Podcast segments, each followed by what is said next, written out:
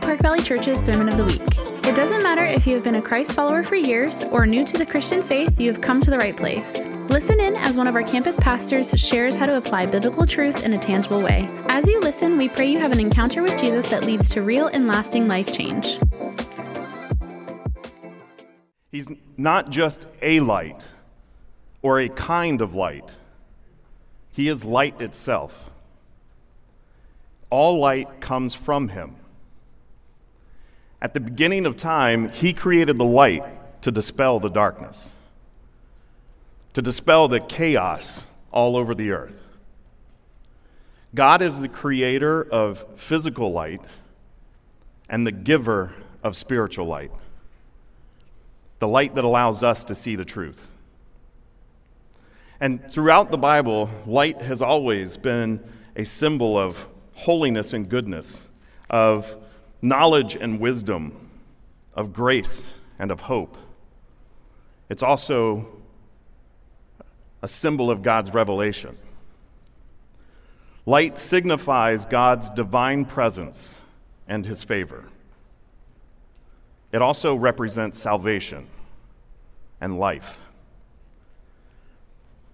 And for those that believe, we read in 1 Thessalonians, it says, For you are all children of the light, and we don't belong to the darkness. Believers are all children of the light, and we are called to walk in the light. We no longer belong to the darkness, and our light needs to shine out to the world so that they can see Jesus in us and believe. We are to be lights that reflect the light, the light of the world. Reflect it to those who are lost in the darkness of sin. You know, Christmas is right around the corner. It's hard to believe, but it's true. And you know, this is a time where we celebrate the coming of the light that shines in the darkness, the light that can never be extinguished, the one who is the true light and who gives light to everyone. Jesus' birth brought a light to this earth that changed history forever. And as we look forward to the celebration of the birth of our Savior, we're going to take the next few weeks to talk about lights and ultimately about the light of the world. So, our, our focus today is actually going to be in a passage from Matthew chapter 5. And the, the longest and most famous sermon that Jesus ever gave starts in Matthew chapter 5, and it ends in Matthew chapter 7. It's the Sermon on the Mount. The Sermon on the Mount as a whole is really the it's the best explanation of what it looks like to live as a follower of Christ, to serve as a member of God's kingdom. In fact, it, it really just kind of spells out the, the major ideals of the Christian life. If you have questions about what it means to live as a Christian, start by reading Matthew chapters 5, 6, and 7. The answers are there. You know, two of the, the highlights from the Sermon on the Mount are the Lord's Prayer and the Beatitudes. And the Beatitudes are really, they're, they're kind of a code of ethics, a code of conduct for all believers. They compare and contrast the kingdom values, the eternal things, with worldly values, the temporal things. And Jesus really d- takes time to describe the different qualities of character and, and um, lifestyle that marks those who walk in the light. And then right after that, Jesus describes the impact and the influence that followers of Christ have in the world. And that's the passage we're going to focus on this morning. It's Matthew 5, verses 13 through 16. It's in your notes, it's on the screen behind me. Um, it says, You are the salt of the earth. But what good is salt if it has lost its flavor? Can you make it salty again? It will be thrown out and trampled underfoot as worthless.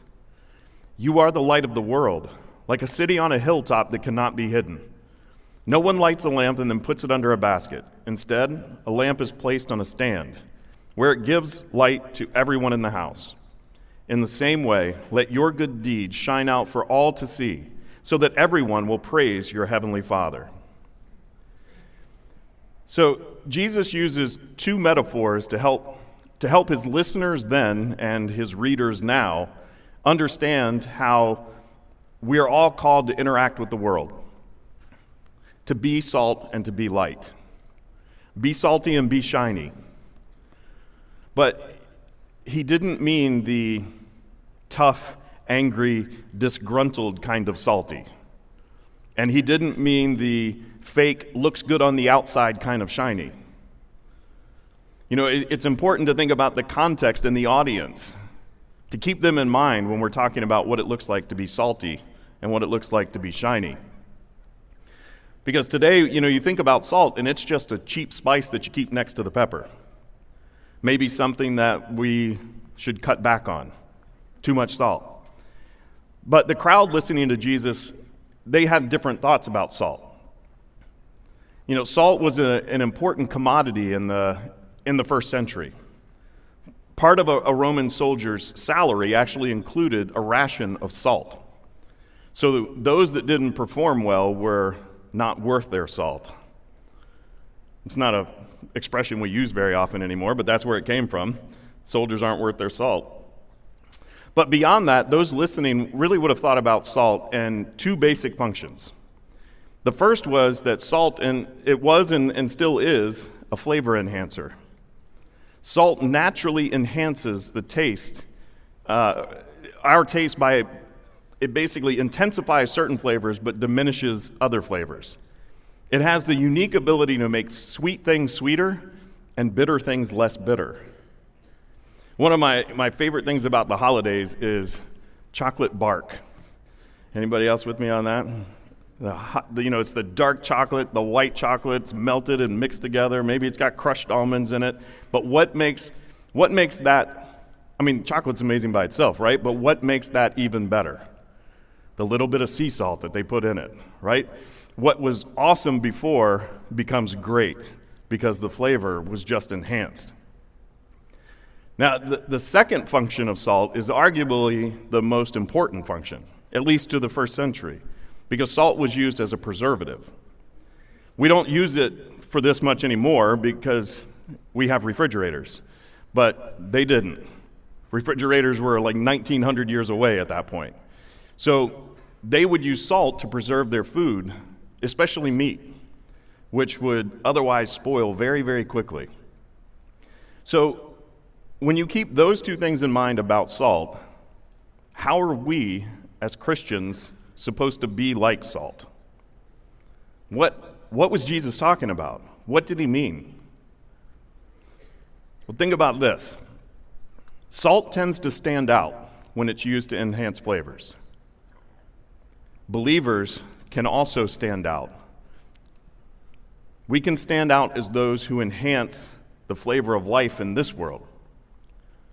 If we're living in, in obedience to Christ, if we're modeling the, the lifestyle and the characters and, and the, the characteristics and the qualities that Jesus talked about in the Sermon on the Mount, then we are, we are inevitably going to influence the world around us for good. Because, like salt, Jesus also intended for believers to be preservatives to the world, preserving it from the evil of sin. But also notice that he didn't say, he said that we are the salt of the earth, not the salt of the shaker. Salt can't preserve meat if it stays in the shaker. We can't have an influence and an impact that, the, the impact that Christ intended if the salt stays in the shaker. So I say we need to pass the salt. Look at Mark 9 50. He says, Salt is good for seasoning, but if it loses its flavor, how do you make it salty again? You must have the qualities of salt among yourselves and live in peace with each other. Salt is an, it's an essential ingredient for life. Everything needs some salt to survive. It is good for seasoning, but Jesus isn't giving us a heavenly recipe or, you know, dietary tips here he's using salt to kind of illustrate the characteristics that should be found in his followers. He's telling us that, like salt, we should be making a difference in the flavor of the world we live in. that we should be working to, to counteract and to combat the moral decay of our society. Just like salt preserves food from decay. But he also says that we need to have these qualities among ourselves and live in peace. To be effective, salt has to touch the food that needs it.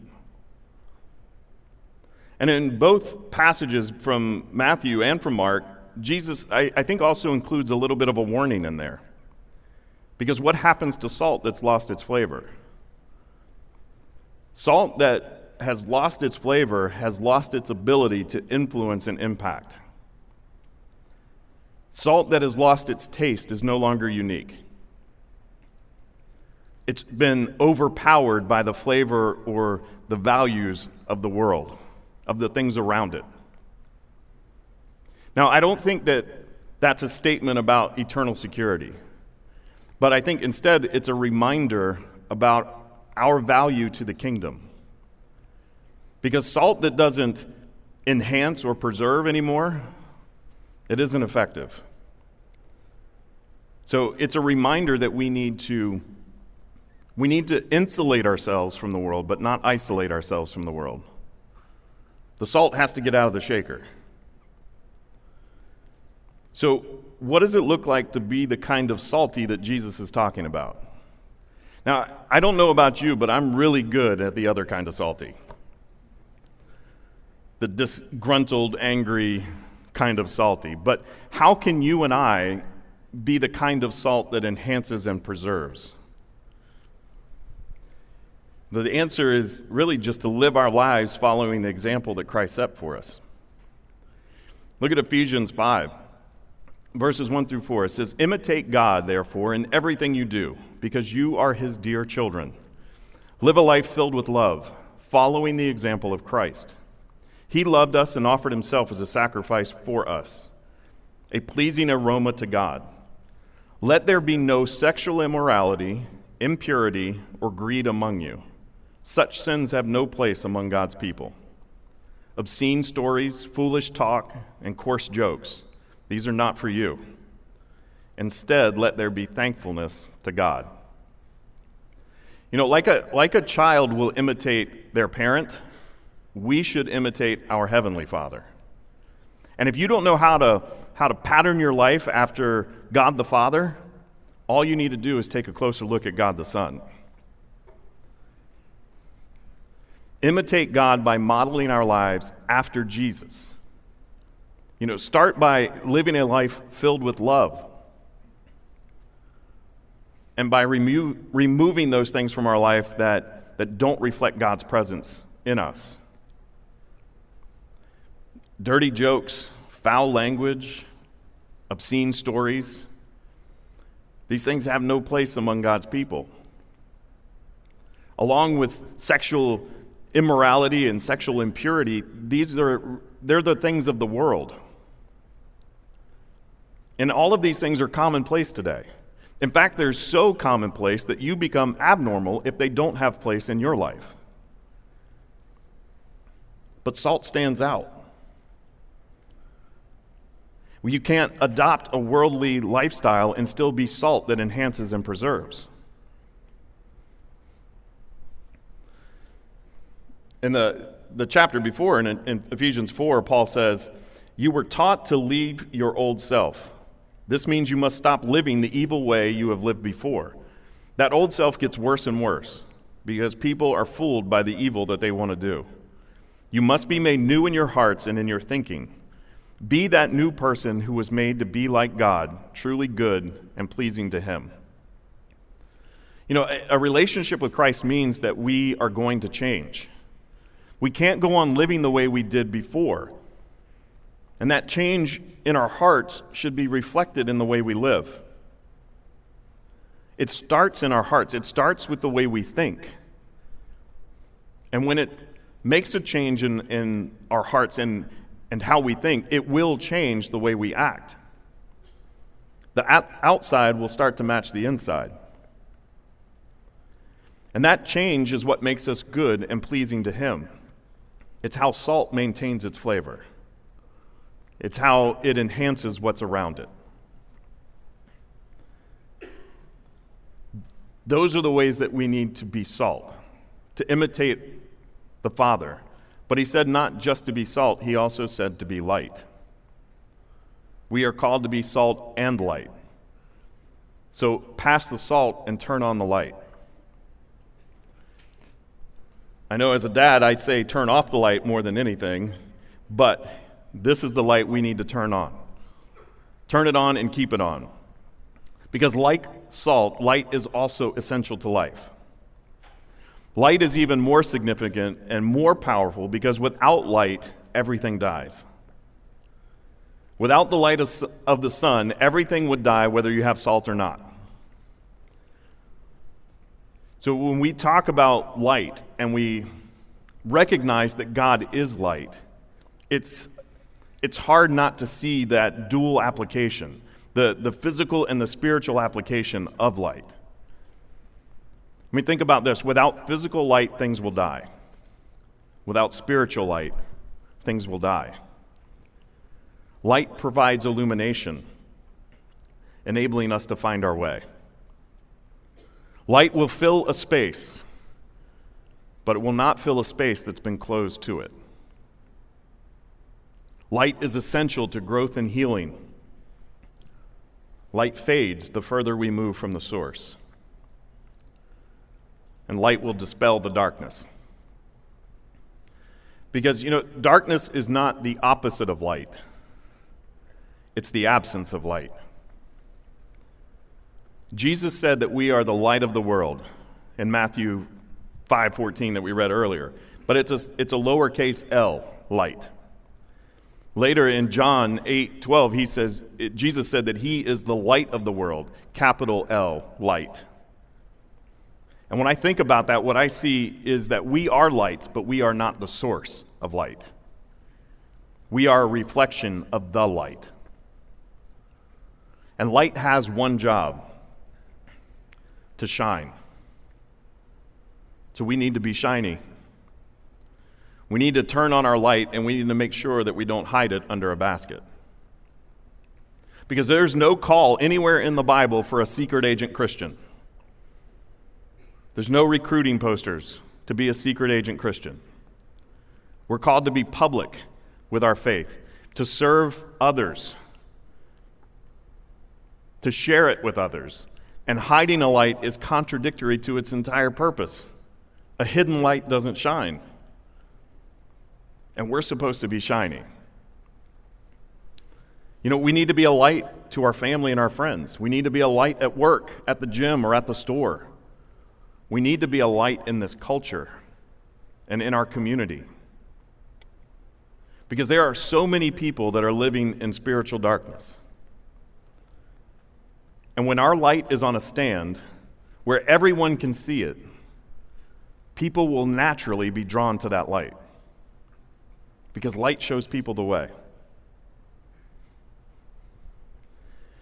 But just like salt isn't any good if it loses its flavor, a light that's been obstructed also loses its effectiveness. And look at Philippians 2. It says, Do everything without complaining and arguing, so that no one can criticize you. Live clean, innocent lives as children of God, shining like bright lights in a world full of crooked and perverse people. Constant arguing and bickering and complaining really shows a lack of unity. A lack of unity among believers, a lack of unity among the body. And a, a light that is troubled with those kind of struggles is a light that starts to lose its shine. Instead, we need to live in a way that makes us a bright light in a dark world. We need to be like lighthouses, pointing the way to safety and peace. You know, lighthouses are a blessing to those sailors out there because it, a lighthouse knows the, of the dangers that are out there. And it's there to help point you in a safe direction. It's, help, it's there to help guide you through that darkness. And in Ephesians 5 8, it says, For once you were full of darkness but now you have the light of the Lord. So live as people of light. We can be a lighthouse because we can help others through the darkness because we were saved from the darkness. Now we can be a light reflecting the light to help others. And you can't reflect that light unless you're living in that light. Living like people of light means that we are living a life of love and of obedience to God. 1 John 1, verses 6 and 7. So we are lying if we say we have fellowship with God, but go on living in spiritual darkness. We are not practicing the truth.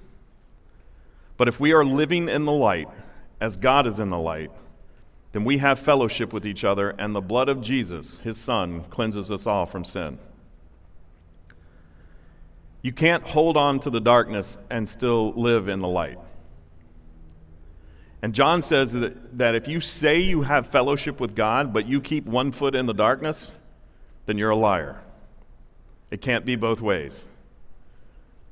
Because you aren't walking in the light just because you say so with your mouth. You're walking in the light when you show it with your actions. Now, this, this doesn't mean that we are supposed to live without ever sinning. We can't do that. We aren't capable of it. Only Jesus is capable of it. Because only God is light, we are called to walk in the light. And when we walk in God's light, that helps us to see the dirt. It helps us to see the darkness. And it helps us to see that we need to repent and be cleansed. That's what sanctification looks like. That's what that's how we become more and more like Christ. That's how we, we find intimacy with the Lord. It's how we spiritually mature. But always remember that light fades the further it gets away from the source. We have to stay close to the source in our heart. We have to stay close to the source in our minds. And when we do, we'll stay close and walk in the light with our actions. So, this morning, are you salty? Are you shiny? Are you walking in the light? Would you bow your heads and close your eyes? If you're ready to make that complete commitment to the Lord, you can do it this morning. You don't have to burn a turkey to do it. You can do it where you sit just by saying this simple prayer. And just know it's not about the, the prayer. There's no nothing special about the prayer. It's not about the words. It's about the heart. It's about believing them. You just pray, God, I know I'm a sinner. I know I can't save myself.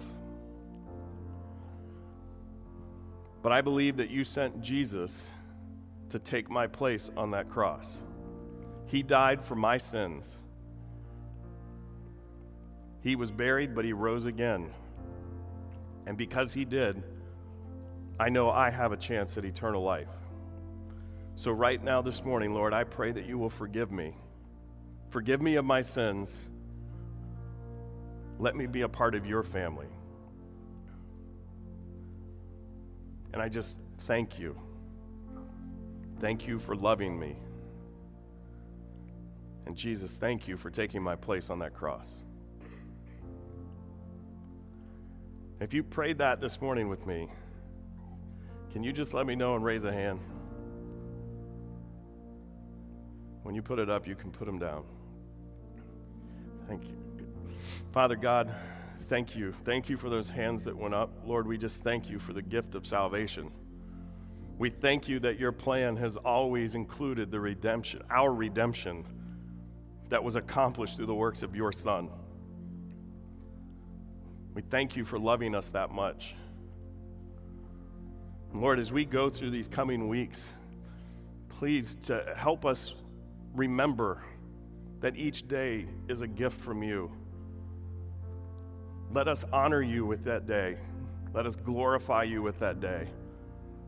And let us thank you with that day. And we just pray these things in your Son, Jesus' name. Amen. Thank you for listening to our Sermon of the Week.